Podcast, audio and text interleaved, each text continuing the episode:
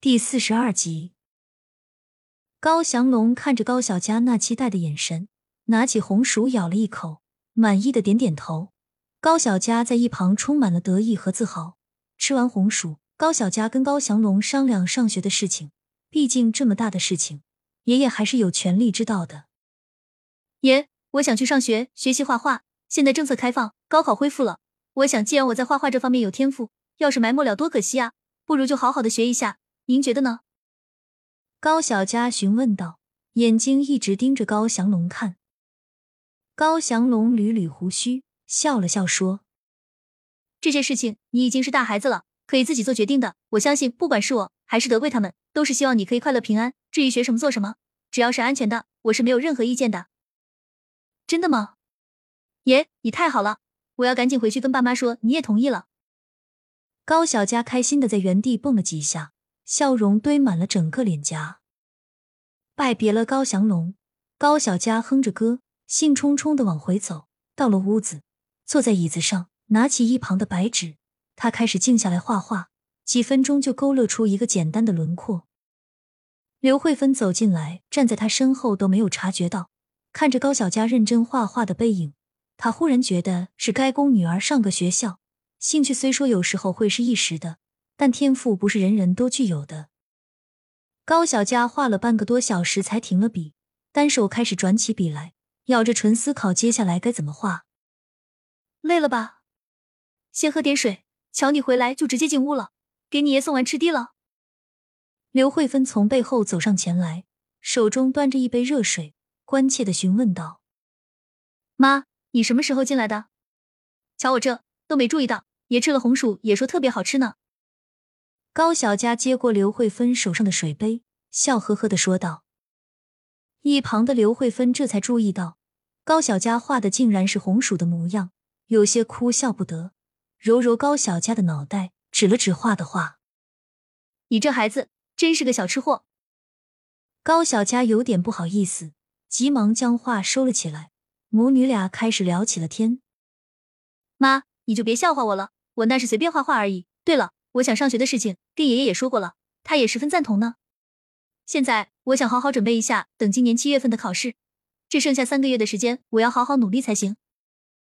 高小佳提到考试，眼睛充满了亮光，神采奕奕的样子让人着迷。刘慧芬在一旁柔声的询问道：“那你需要些什么？我看我们能不能帮你做点啥？可能需要些教材，这个我准备到时候去问问村长。”看有没有知青大学生留下的课本。我想报考的是美术学院，应该对文化课要求不是很高。妈，你别担心。高小佳思考了一会儿，回答道：“课本，这是目前最大的一个问题。”行，一会儿妈就去让你爸问问村长。你好好在家待着，啥都不用操心。说完，刘慧芬就出了门，到地里去找高德贵了。自从守好了后，父子俩乖乖的去地里干活。看到刘慧芬来的身影。都纳了闷，以为出了事，一脸焦急的看着他。咋回事？是不是妮子出啥事情了？没事，没事，就是妮子要考试吗？但是这个课本可咋整啊？这会儿让小杰替你先干着，你赶紧去通明书那里问问，看有没有知青留下来的课本。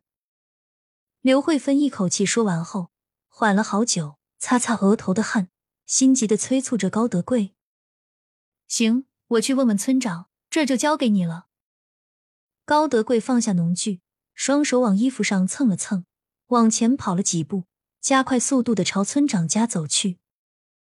因为走得急，再加上天气热，高德贵的额头上冒的全是汗水。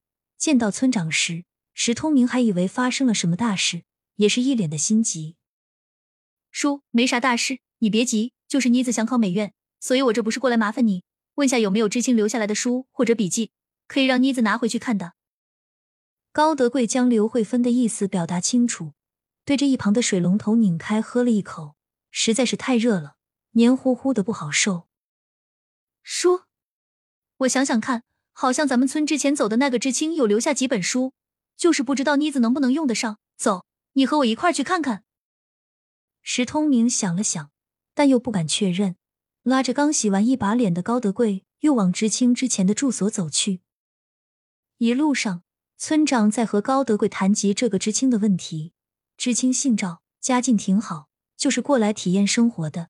早先一说可以知青返乡，立马托了关系，离开了玉园村这个地方，东西都很没怎么拿，只收拾了几件常穿的衣裳，剩下几乎都没有带走。赵志清住的离村长这里不远，走几步就到了。推开门，史通明示意高德贵跟着一起进来。简陋的桌子上放着个煤油灯，墙壁上还有一块黑漆漆的印痕。床头处除了几本书，剩下的就是几件不要的旧衣服。整个屋子空荡荡的，显得格外寂静。高德贵上前走到床头跟前，拿起上面的几本书，看了看书名，有一本是散文集。另外两本则是数理化笔记书，这两本就是。那我先拿回去了。这次真是谢谢您帮忙了。高德贵将两本笔记揣进怀里，格外爱惜，连声对着石通明道谢。瞧你，就是两本书而已，既然拿到了，就快回去吧，省得家里人操心。村长石通明点上旱烟，抽了一口，说道：“高德贵再次谢过，然后转身离开。”他走得飞快，一会儿就到了田里。刘慧芬还在那里耐心的等待。远远看到高德贵手上什么都没拿，他还显得有点失落。直到走近后，才看到高德贵从怀里取出两本书来。书的表面都被高德贵的汗水浸渍，微微有些湿了。